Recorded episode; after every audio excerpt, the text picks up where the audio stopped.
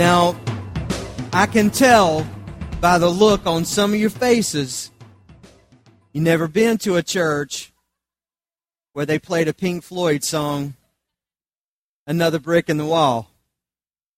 I remember the first time I heard that song, I was about 12 years old. My best friend then in school, we were at a Godfather's Pizza over off Freedom Drive in Charlotte, and uh, Dennis Brewer said, um, I'm going to let you hear a song that'll change your life. You remember when they had jukeboxes, the ones that you actually put money in?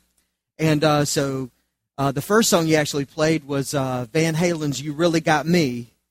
But then he played Pink Floyd's Another Brick in the Wall. Why in the world would you do a song like that in church? Why? What's that all about? Well, Another Brick in the Wall is not a Christian song. But there's a biblical message there. There's a biblical message. See, the, the message of that song is one of rebellion. And you sure they're talking about school and they're saying, we don't need no education. We don't need no false control. In other words, don't tell us how to think. We'll think any way that we want. We'll act any way we want to. We'll live any way we want to. We'll make up our own minds. We'll do things our own way. We'll live independently of the instructions of other people. And listen, most of us live that way, even toward God. Now, I don't want you to misunderstand. I believe in free thinking. I, I believe that the government shouldn't tell you how to think. The government should not tell you how to live, no matter what the brand may be. But, guys, listen to me. It's just foolishness when we refuse to listen to the advice and to the wisdom and to the instructions of other people in our lives. And listen, it's even worse when we refuse to listen to the commands of God. Many of us live saying, we'll listen to whatever our teachers are saying, or we'll listen to some of those who sit in authority over us. But God, don't you tell me what to do. Or even if you do tell me, I'll let it in one ear and right out the other. But we're going to live life the way we want to live. And I just want to give you a warning that that'll lead you to destruction.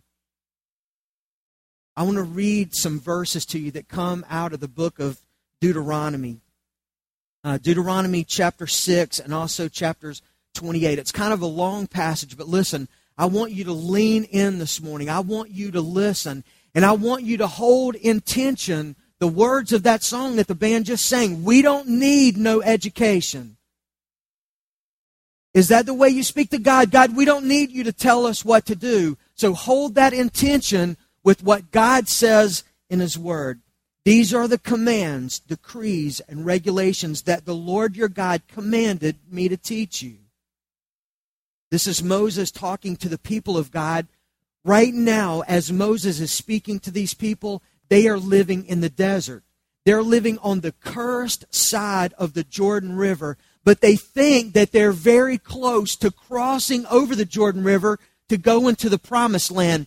God gives Moses these words to speak to the people, and he says, This is how we're to live when we move into the land. He says, You must obey these commands that I'm teaching you in the land that you are about to enter and occupy, and you and your children and grandchildren must fear the Lord your God as long as you live. And this is not the kind of fear where you're biting your nails off going, oh no, is God going to just zap us out at any moment? It's not that kind of fear, but it's about respect. Are you going to listen? Are you going to live the way God is commanding you to live? And he says, if you will, I'll bless your children, I'll bless your grandchildren, I'll bless their children. If you obey, uh, obey all of these decrees and commands, you will enjoy a long life. How many of us want to live and enjoy a long life? Twelve of us. Okay. He goes on to say, Listen, O Israel. And when he says, O Israel, that O means all of Israel. And what he's really saying is, Listen to me, all the people of God.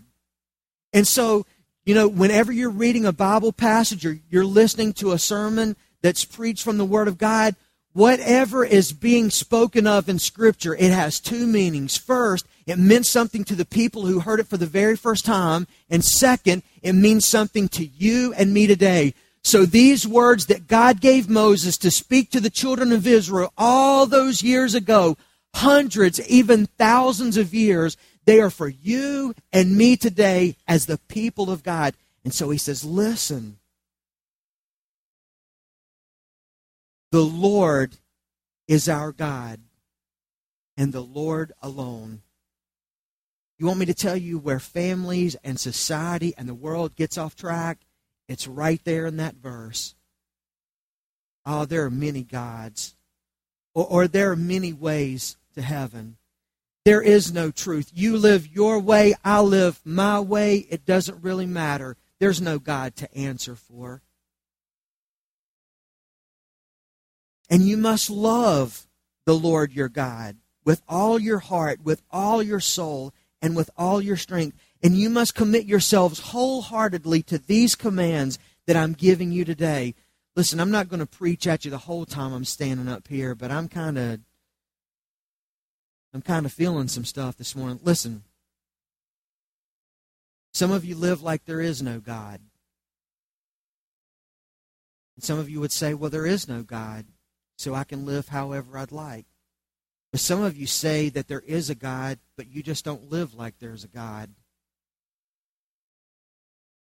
God teaches us in His Word that we must follow Him wholeheartedly, not just part the way, not not not taking the Bible and what God teaches us like it's a buffet down at the Golden Corral.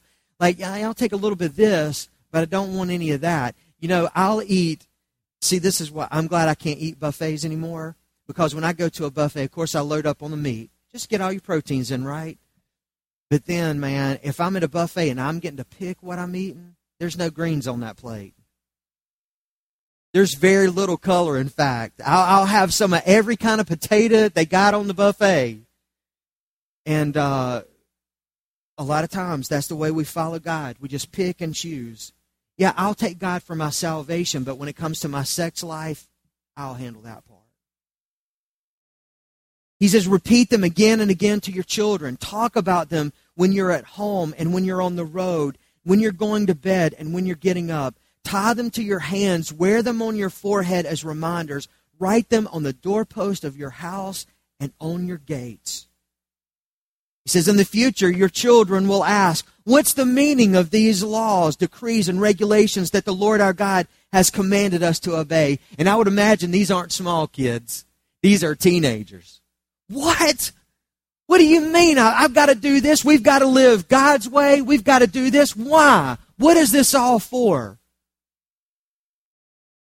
God is telling us that sex is supposed to be enjoyed between a man and a woman in the context of marriage. Why do we have to live that way?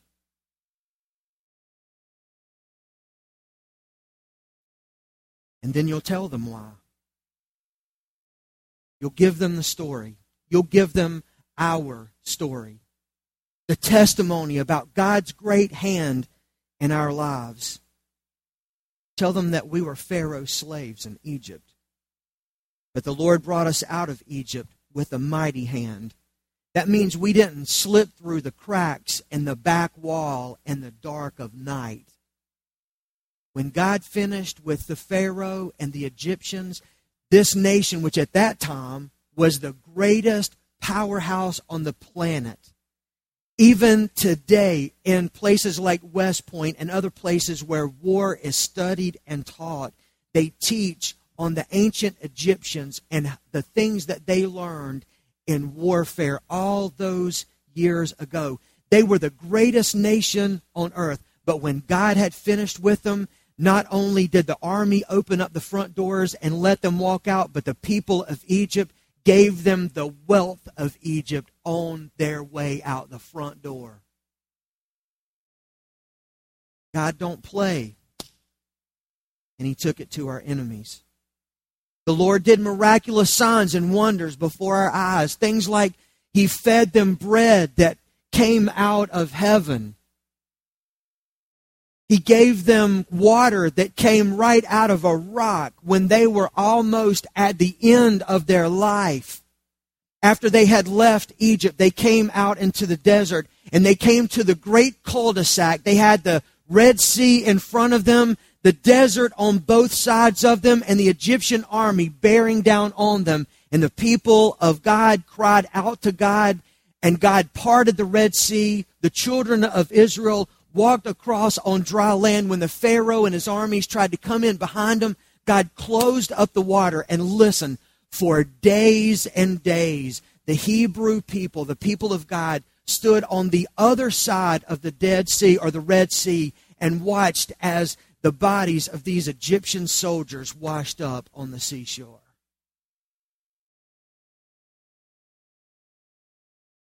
He brought us out of Egypt so that he could give us this land that He swore to our ancestors. God keeps His promises. And the Lord our God commanded us to obey all these decrees and to fear Him so that, so that not just He can control us, it's not about controlling us. It's not about religion. It's about relationship.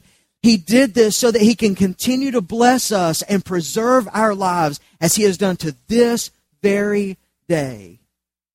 For we will be counted as righteous when we obey all the commands that our Lord has given to us. And so the people are pumped up. Yea, God. But then there's the warning that if you refuse to listen to the Lord your God and do not com- obey all the commands and decrees that I'm giving you today, all of these curses will come and overwhelm you. The consequences of living our own ways.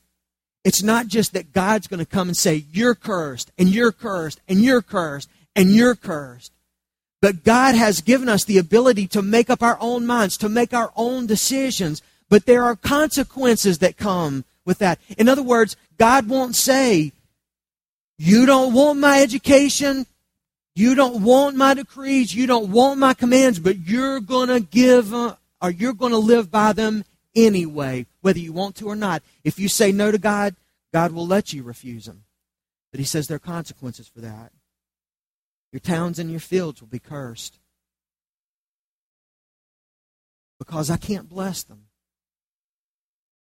If you're going to live your own way, I can't bless your towns and your fields. Your fruit baskets and your breadboards, they'll be cursed. Why? Because I can't bless the fruit in your vineyards. Your children and your crops will be cursed. The offspring of your herds and your flocks will be cursed. The way that people measured their income in those days was by the flocks that they had or the silos that they could fill with grain. They didn't have a Wells Fargo bank or Bank of America. They didn't have and trade paper money or even coins. They were very coins were even very rare in those days. He says, I can't bless your economy. I can't bless your family income. I can't bless your home if you're not going to live by my commands. Wherever you go and whatever you do, you'll be cursed. Let that sink in a minute. There are consequences, serious consequences for not listening to God. But listen, there's only a few words in that passage that talks about what the curses are. He speaks for verses and verses and verses about the upside of obeying God. It's about blessing. L- listen, even when God says, don't do this or don't do that, it's meant to be a positive thing. It's not about hurting us, it's about helping us. Like when you had kids that were small did you teach them not to touch a hot stove? Did you did you do that? It's a yes. This means yes. This means no. This means no. We let them do whatever they want to. This means yes. We tried to look out for them. Sure, you looked out for them. Now, was that because you're trying to keep them from enjoying something? The answer is no. You, you wanted to enjoy them. You wanted to protect them. So you said, don't touch the hot stove. What happens when they touch the hot stove? They get burned. The same is true when we don't listen to God's instructions for our lives. We get burned. Well, as you guys can see, Karen's up on stage with me. today, and we're kicking off a new series. First time she's ever been with me on stage. I know she's a little bit nervous, and uh, and that's understandable. But uh, the stage looks a lot prettier today, that's for sure. And uh, points, points, points, points.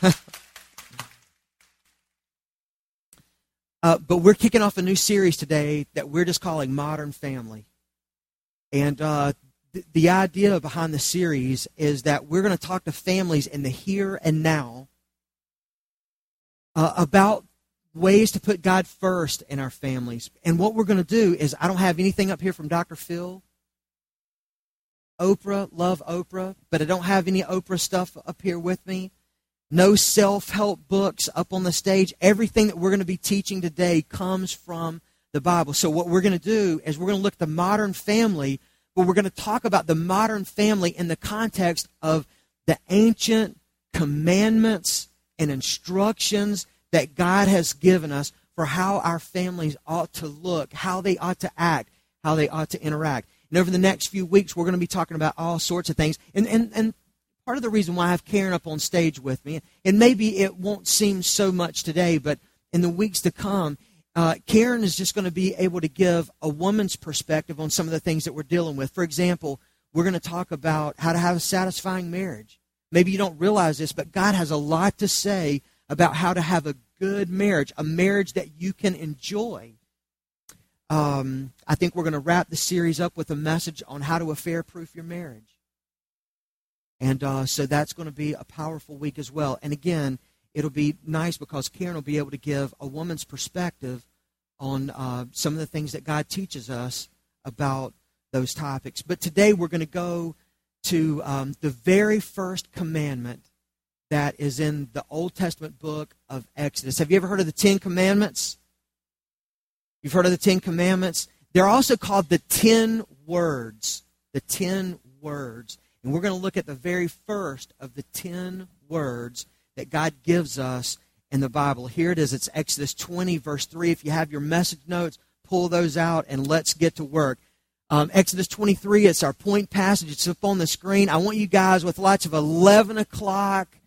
Glad Karen is on the stage with me. Gusto. I want you to read this out loud with me. Are you with me?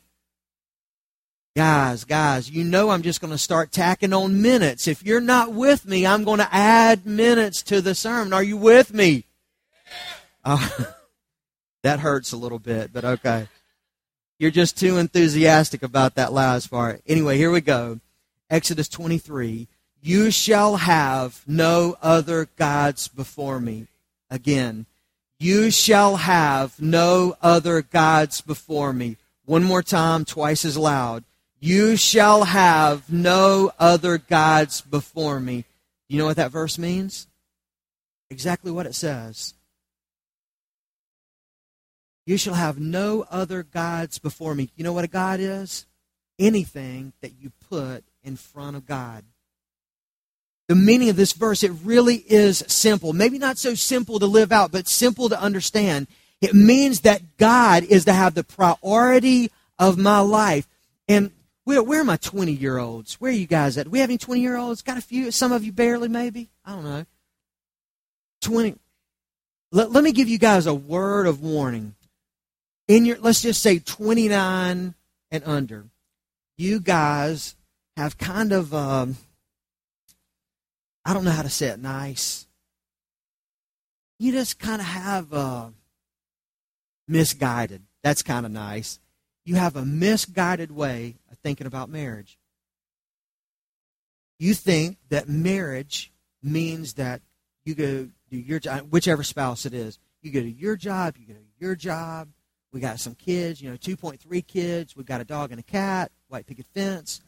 We do our jobs, we earn our paychecks, and we come home in the evening and we just cuddle up on the couch and we watch the notebook four nights a week. Oh, man.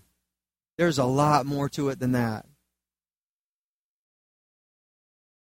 And also, what comes with that is that is that you think that in the order of priority in your life, it's it's the relationship with you have with your husband or your wife, and then it's the kids, or maybe it's the kids and then your spouse, and then your job, and then your 401k, and then maybe four or five other things, and then somewhere on the list, maybe even in the top 10, there's God.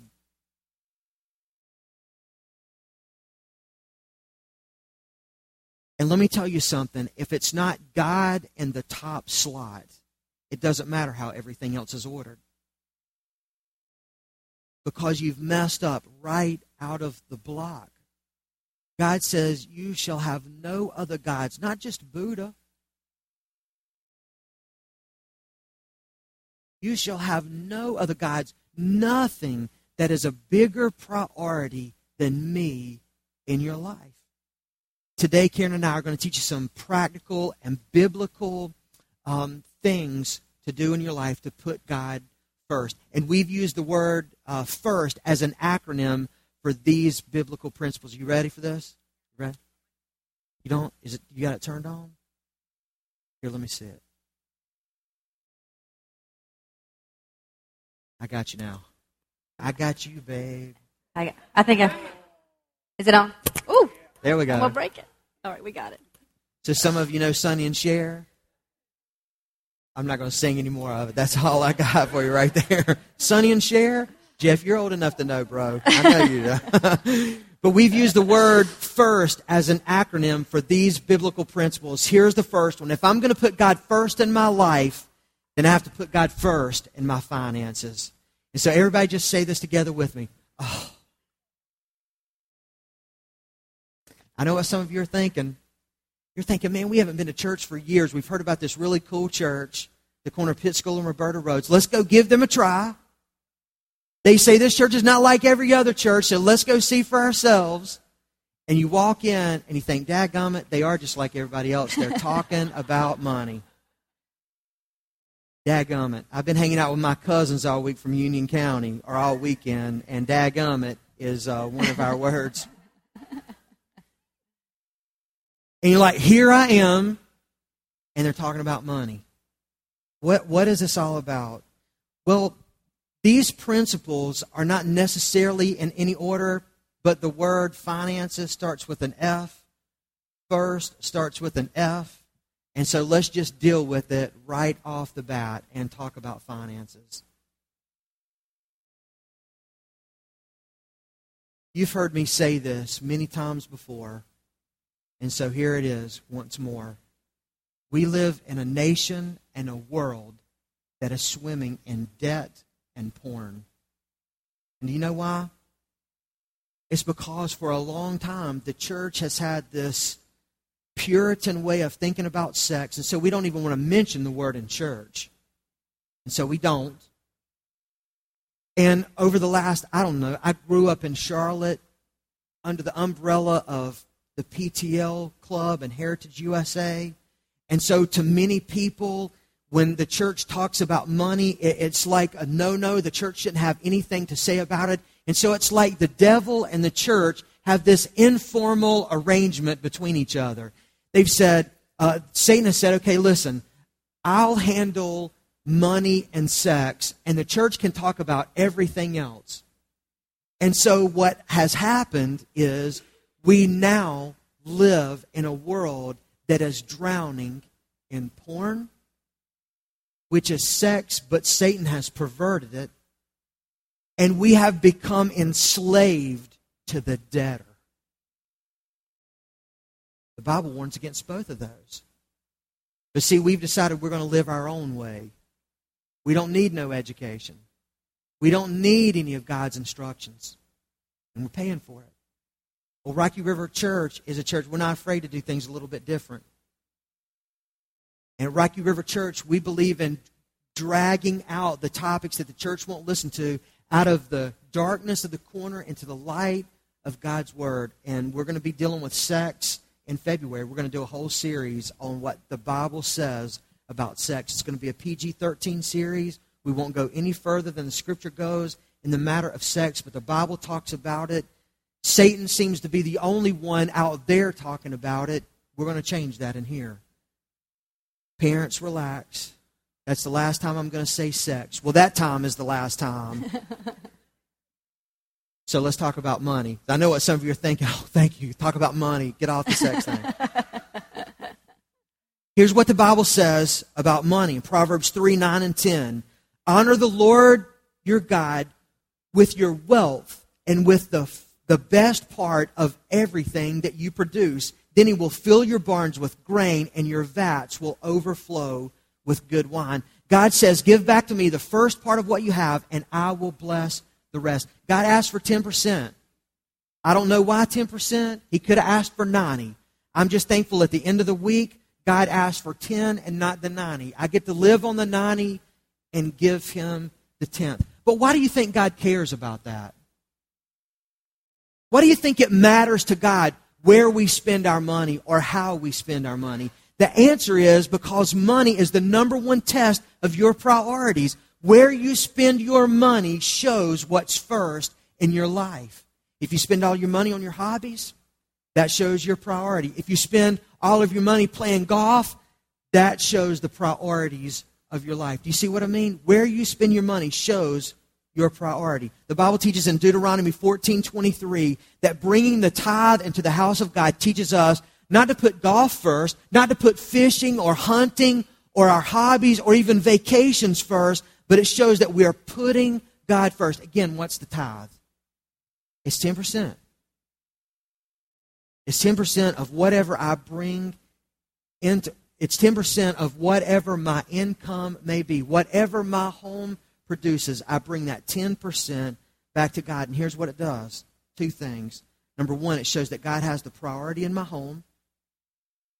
And it reminds me that everything else I have, not just my money, but my home, the family that lives in that home, the health that I have, is all a gift from God. Now, guys, look at me.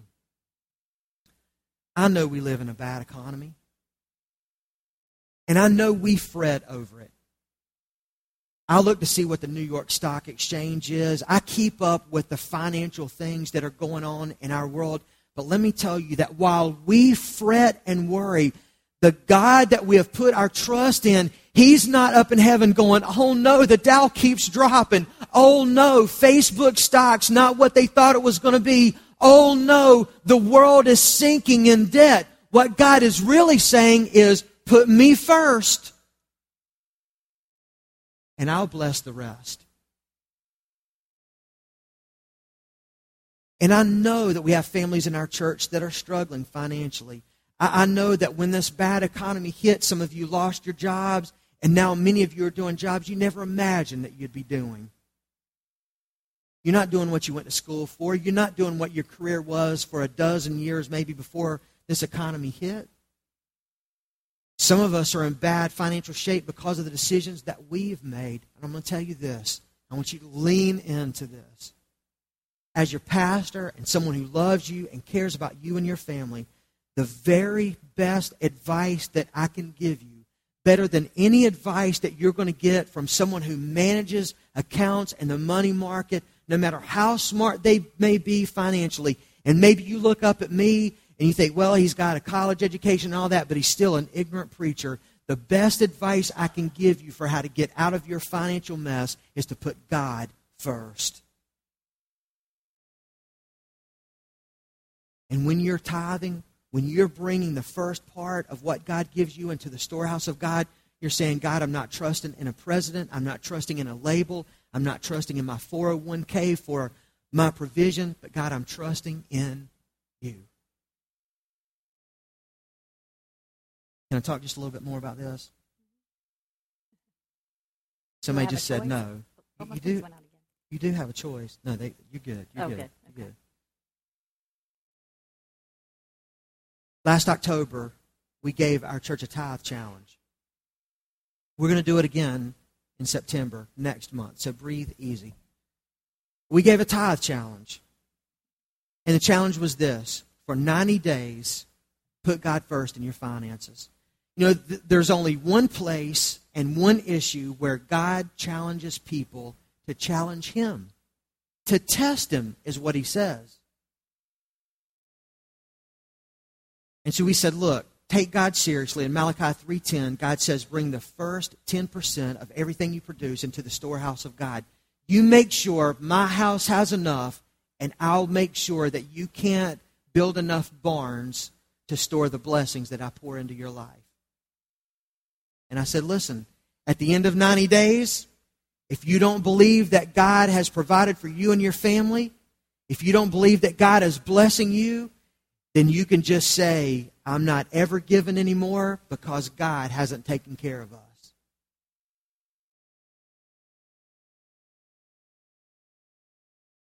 But since October, I wish you could hear the stories that people tell us about what God has done in their lives after taking this tithe challenge. What God has done in our lives through a bonus we weren't expecting, through some provision we weren't expecting it. It came out of the blue. We needed it just in time, and God provided. God did this. God did this. All kinds of testimonies. So in September, we're going to challenge you to do the very same thing. I would encourage you not to wait till September. You know, summertime is a is a hard time on on most churches. We don't usually suffer financially too much here as a congregation, but this year it seems to be maybe as bad as we've ever experienced it. I want to tell you this. When we gave the tithe challenge to you, I told you then that as a church, we were going to practice what we preach. And so, even in the lean times for us, and our, our weekly budget needs are almost $10,000 a week. That's to pay all the bills, that's to just support the ministries that we have financially in our church. But we've had plenty of weeks where our offerings have been five, six thousand dollars, and even in those weeks, we've taken the ten percent off. And let me tell you, it has been a little tough in places, but God has provided. And sometimes it was we were able to get things a little cheaper.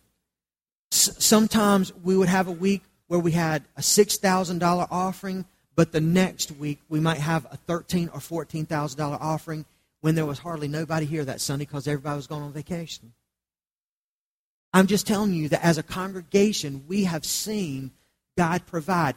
And God wants to do the same thing in your family. This is not preacher talk. This is not just some sort of trickery to give you more money because the summer's been tough on us. Listen, I've learned years ago that God's going to provide for us whether you give anything or not. It's not about our finances, it's about you putting God first in your life. You with me? So, first, put God first in your finances. Next, put God in your interest. If God is going to be first in your life, He has to be first in every area of your life. And this includes um, whether it be playing golf. Oh, no. Fun time. Why did you look at me when you said golf? I don't Can't know. you say fishing or hunting or something like that? I, I don't just do those was things. interest that was in there. That you Okay. Playing golf. Playing golf. Yeah, yeah. Playing golf, hobbies, recreation, whatever it may be. God wants to be a part of those um, areas in your life too. Every area. Look at 1 Corinthians 10:31. God says, "So whether you eat or drink or whatever you do, do it all for the glory of God." Everything you do, you can do it for the glory of God. So what does that mean? What does that look like?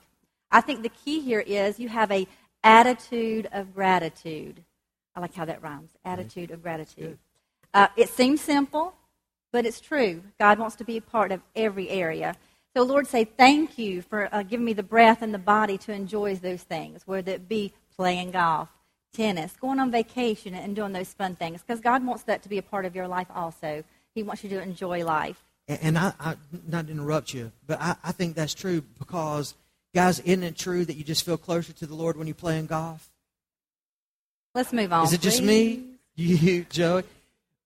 In, in all seriousness, though, I mean, some people connect with God in different places. I I know Yeah. we feel that, like when we get to go to the beach, or some people feel that when they're in the mountains or something. You can be thankful and have an attitude of gratitude wherever you are, whatever Yeah. you're doing. I think that's exactly Well, right. and with vacation, now we all need a time of rest. We all need that. And God wants us to have that time of rest to be able to relax and kind of renew ourselves. Next, relationships. This is a biggie. If God's going to be first in your life, then choose your friends carefully. Proverbs 27:19 says, "What a man is really like is shown by the kinds of friends he chooses." Why is that? What does my friends have to do with God being first in my life? It sounds like a teenager asking that question. That sounds like a question we've had before in our home. Uh-huh. Yeah. But it- as, an, as adults, we know that people influence us. The people we hang around begin to influence us. And it's important that we pick and choose who we make a part of our lives. Um, if you spend time with people that take God lightly, it tends to influence you to be more casual about your faith. If you hang around people that are more committed to Him, it is more encouraging to you to be committed to Him. It makes a lot of difference who you choose as friends. Also, parents, we're speaking to us included, we're Yeah. parents too. Yeah, and you know, one thing I didn't say is the, the last thing I would want you guys to do is look up here and say, oh, okay, there's Jimmy and Karen. There, that's the pastor and his wife. They're perfect. Of course, you know me well enough No, I'm not, but Karen's not either. She may seem like it a little bit, but she's not. It's not like when we go to our home, when we walk in the door, you know, there's this aura over the place. Angels don't begin singing when we walk in the house. No. Our kids don't come in, you know, like I'm Moses and you're some famous woman from the Bible, Mary, whatever. No. You know, um, listen, we, we don't have it perfect either. We struggle in this area just like everybody else. Yeah. We, And so we have to be careful of these things. Who are our kids spending time with? Yeah. Who are we spending time? Who gets invited into our home? You know, sometimes Donnie and Courtney come over.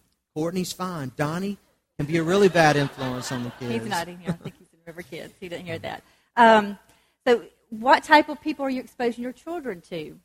Who are you inviting into your home? If you're serious about building a, rel- a lasting godly values in your home, you have to pick the right influences in their life. It is our responsibility as parents to do that. If you're going to give them role models, no one else will. TV will. They'll do their best. Movies will. Music will. Games will. I mean, they got Snooki, right? Gosh, Is that her name? uh, I guess. And Bow Wow. What was it? Who? JWoww. Oh, oh. Wow. All right, Jonda. So I mean, I mean, if you're not going to give your kids role models, TV will. You're, Yeah, you're right, Karen. TV That's will. good. Also, look at Proverbs 12:26. God says, "The godly will give good advice to their friends. The godly give good advice to their friends, and the wicked will lead them astray." This is important, um, especially for the ladies, and I'll get to the men here in just a few minutes. Okay. Okay, um, ladies, I've known Christian women in the past that have have found a man. They're they're single. Um, looking uh, to get married and are very eager to get married. They Lonely. lonely. They find someone that they want to marry. They're eager to do that. And as this process takes place, their values, their morals start to slip. This person is not what I would say another Christian just like them. It causes them to quit going to church. It causes to, their values to go down, and they are less committed to Christ.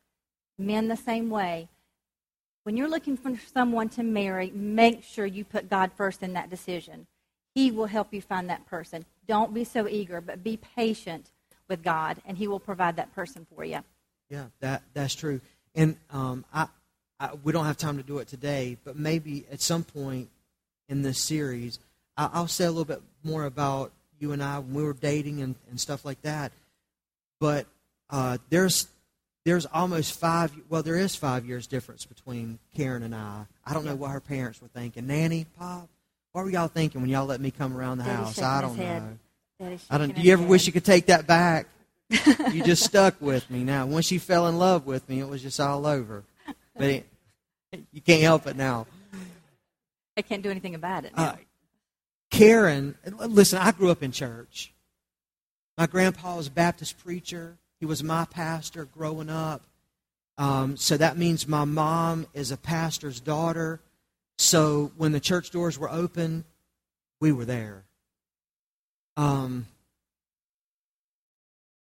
I, I knew stuff. And church, for me, was just kind of a, eh, I'm going, but it's more of a cultural thing. Karen was very serious about her faith and, and more committed than me. In fact, like, and we even had conversation about conversations about it. Um, she was only willing to get serious when she could see in my own life that I was serious about God. And because she was willing to be strong about those things, it made me more serious about God. And, and in fact, I believe that part of my submitting to God in ministry has a lot to do with um, Karen saying, listen, these are my Christian values. This is the way I live. These are things that I believe. And uh, this is the way I'm going to live. It made me be much more serious about that. So. Make this point. Uh, quick mental note here. Remember in your relationships that it is easier to pull someone down than to pull easier to pull someone down than to pull them up. People tend to pull you down more than to pull you up. Yeah. Make sure you are choosy about who you are in relationships with.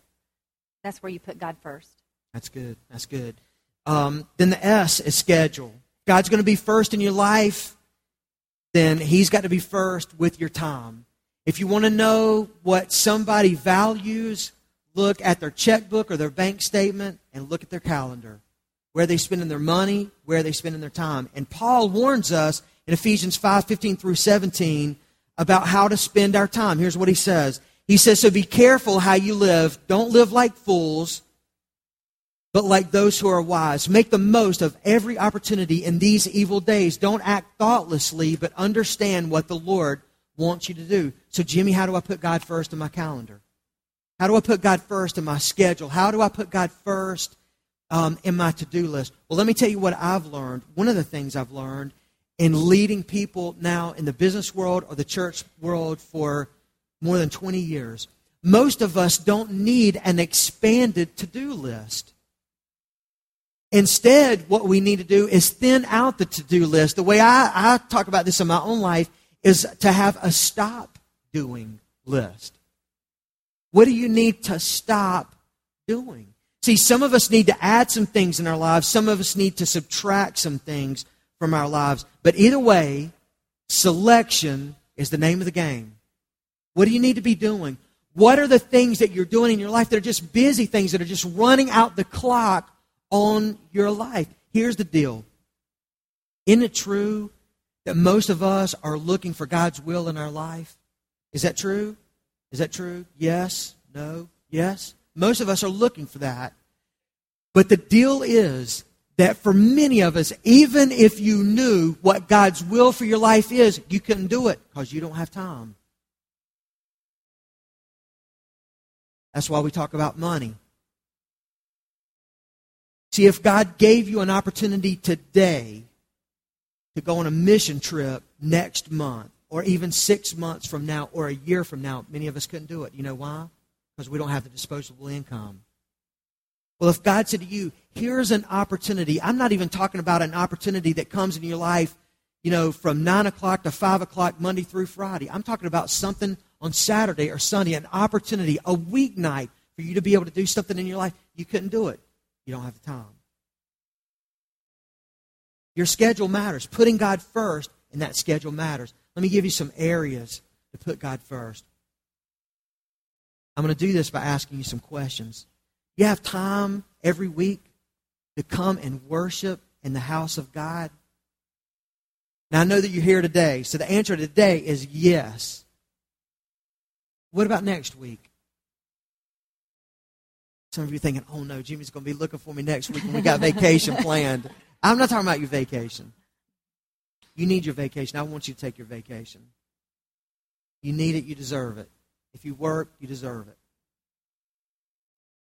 But I mean, just on a regular weekend, do you take time to worship God? If you don't, you're too busy. Are you serving God anywhere?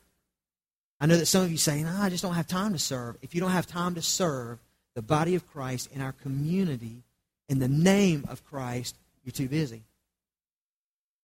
Are you reading your Bible every day? Whether it's a paper Bible, I know they seem to be old and archaic these days. You got smartphones and iPads. Are you reading the Word of God on there? Do you have a time either in the morning or the afternoon, the evening, maybe all three of those, where you just pull back and read a few verses or read a chapter where you're trying to get the commands of God into your life? If you don't, then you're too busy. Do you have time to pray? Now, ladies, when I say prayer, I should let you say this, but I'm going to. I'm not talking about riding down the road, headed to work, putting on your makeup, and you throw up a couple of words. That's not prayer. Guys, I'm not talking about you're driving to work and you're talking to somebody on the speakerphone, you're eating a biscuit and holding a cup of coffee while you're driving with your knees. I see you. You're driving with your knees. And then you just throw up a, a little prayer. That, that, that's not prayer. Do you have a time? Do you have a place somewhere during the day where you're pulling away and you're focused on God? You give a little bit of praise to Him and then you say, God, I just need you to give me direction. You have time to pray. If you don't, you're too busy. You have time to sit down occasionally and have dinner with your family. If you don't, you're too busy. You know, school's about to start back.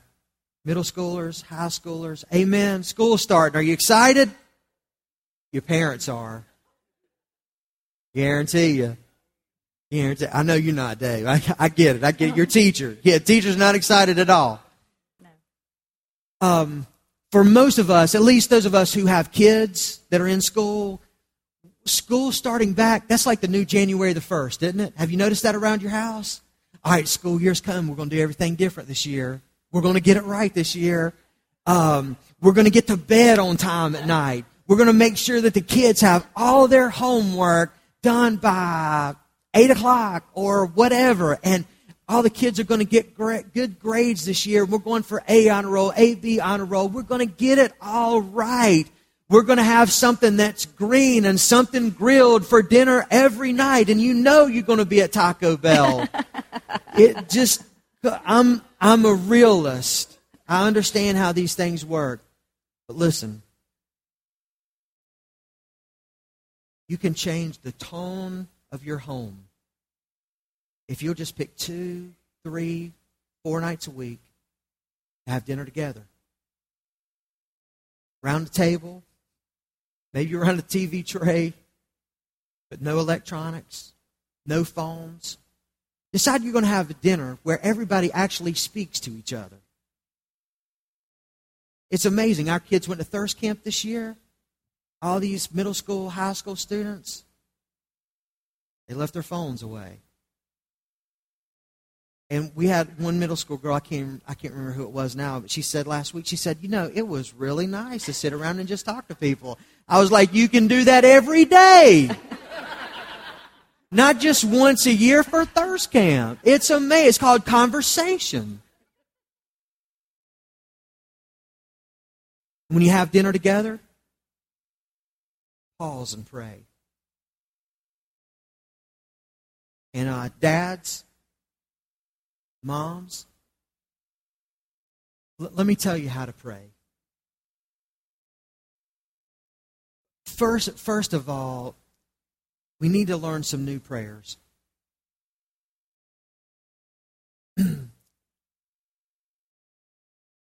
God our Father, God our Father, once again, once again. Thank you for our blessings. Thank you for our blessings. Amen. Amen. I have a friend, good buddy. That's how he prays every time he says the blessing for us. Now he's five. And so we all think it's great. It's not so cool when you're 55. Let, let me tell you how to pray. You don't have to be the preacher to be able to say the blessing at your home. What you do is you just say, God, thank you for everything on this table. No matter what it is on the table, you don't have to be thankful just because it's a T bone steak. You've got meat this week to eat. If you eat meat this month, that will be more than 84% of the world will have meat. 80, 84% of the world has a piece of meat about every three months. Be thankful for what's at your table. Hey, be thankful for who's at your table. We had a family reunion yesterday. My mom's family, we get together the first Saturday in every August. And so we, uh, we have a big family, and uh, we gather up there. Usually I say the blessing.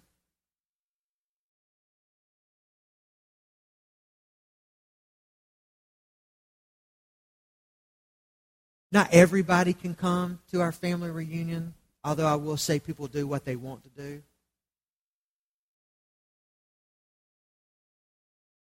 But there are a few people in our family that just can't come. They're not here with us anymore.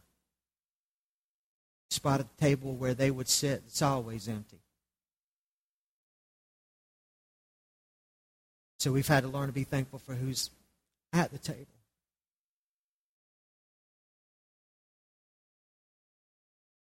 You want to know how wealthy you are?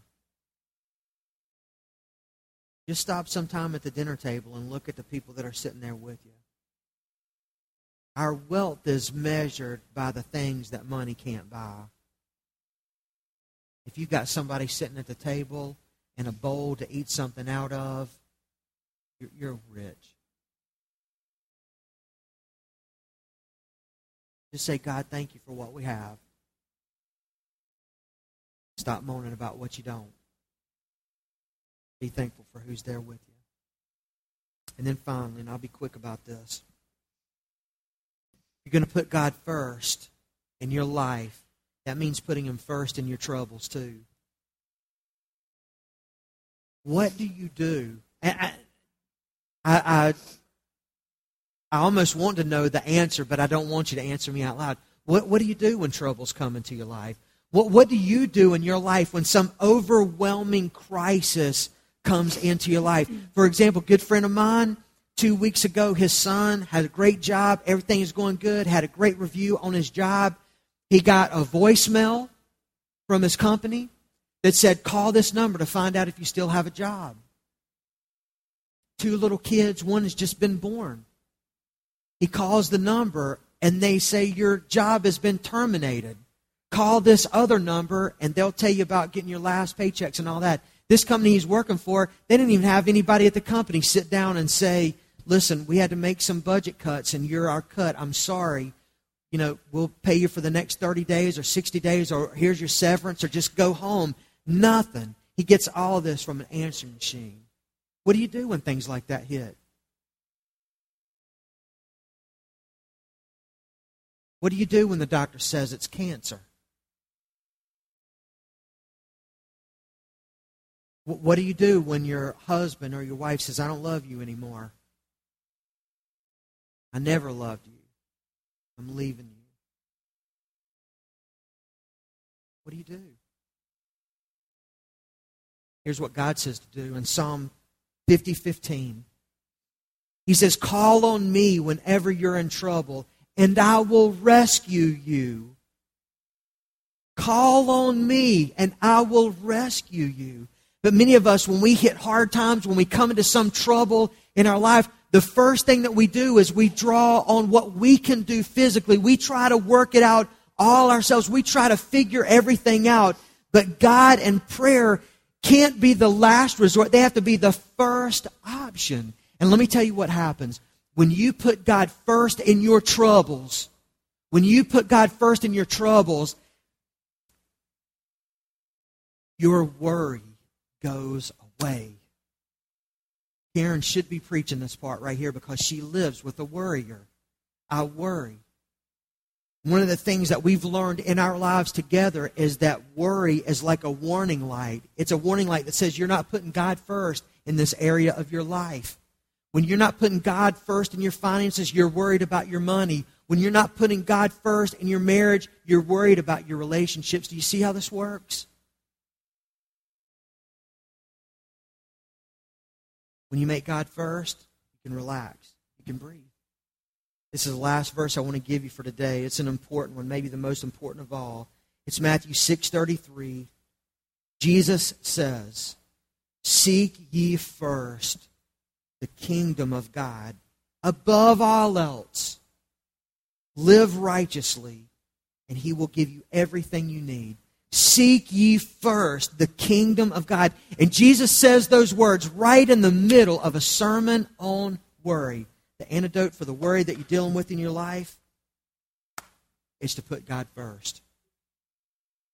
Let's stand together and pray. Every head bowed, every eye closed. I want you to just get real with God for a minute.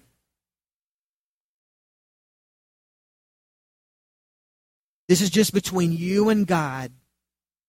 Some of you are worrying.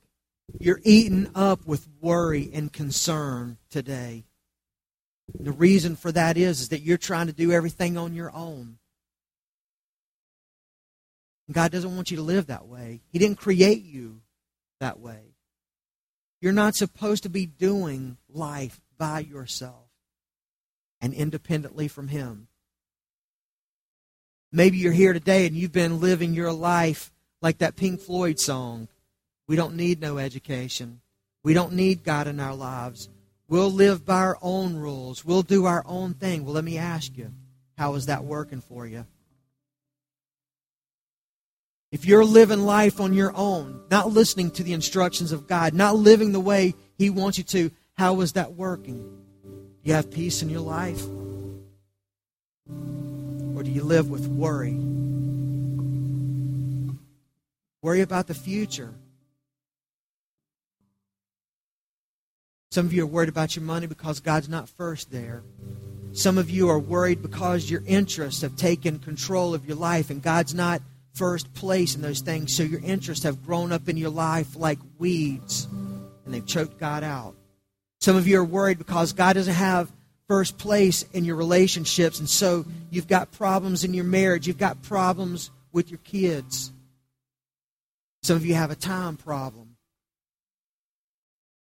you don't have enough time, or you feel like you're wasting your time, and you are if God's not in charge of it. And then some of you are in trouble this morning. You've lost a job. You're facing losing a job.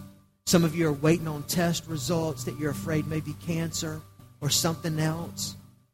Some of you are hurting because that person has come to you to say, I want out this marriage. You're in trouble. Seek ye first the kingdom of God. Let God have first place in your life. And that begins with you trusting Jesus as your Lord and Savior. And so, right now, if you've never trusted Jesus, if you've never yielded your life to Him, whether you're 10 years old or 100 years old, if you're here right now today, it's not too late for you. And whether you have 50 years left, or 50 days, or 50 minutes. You can live the rest of your time putting God first. But that begins with you submitting your life to Jesus. So, right now, if you've never trusted Jesus, do it now and simply whisper this prayer with me. Just say, Jesus, right now, in the best way I know how, I give you my life. Just say, Jesus, I've been doing it my own way. I've been living by my own rules, by my own principles. I've refused to listen to what anybody else says. I've refused to listen to what you want for my life. But that ends today because from here on, no matter how much time I have left in my life, I give it to you. I put you first. And now just say, Jesus, please forgive me of my sins. Say thank you for loving me. Thank you for dying for me on the cross. Thank you for saving me. Thank you for taking away the worry over my future. Jesus, it's in your name we pray. And all God's people said, Amen. Hey, listen, I love you guys. Didn't Karen do great? Didn't Karen?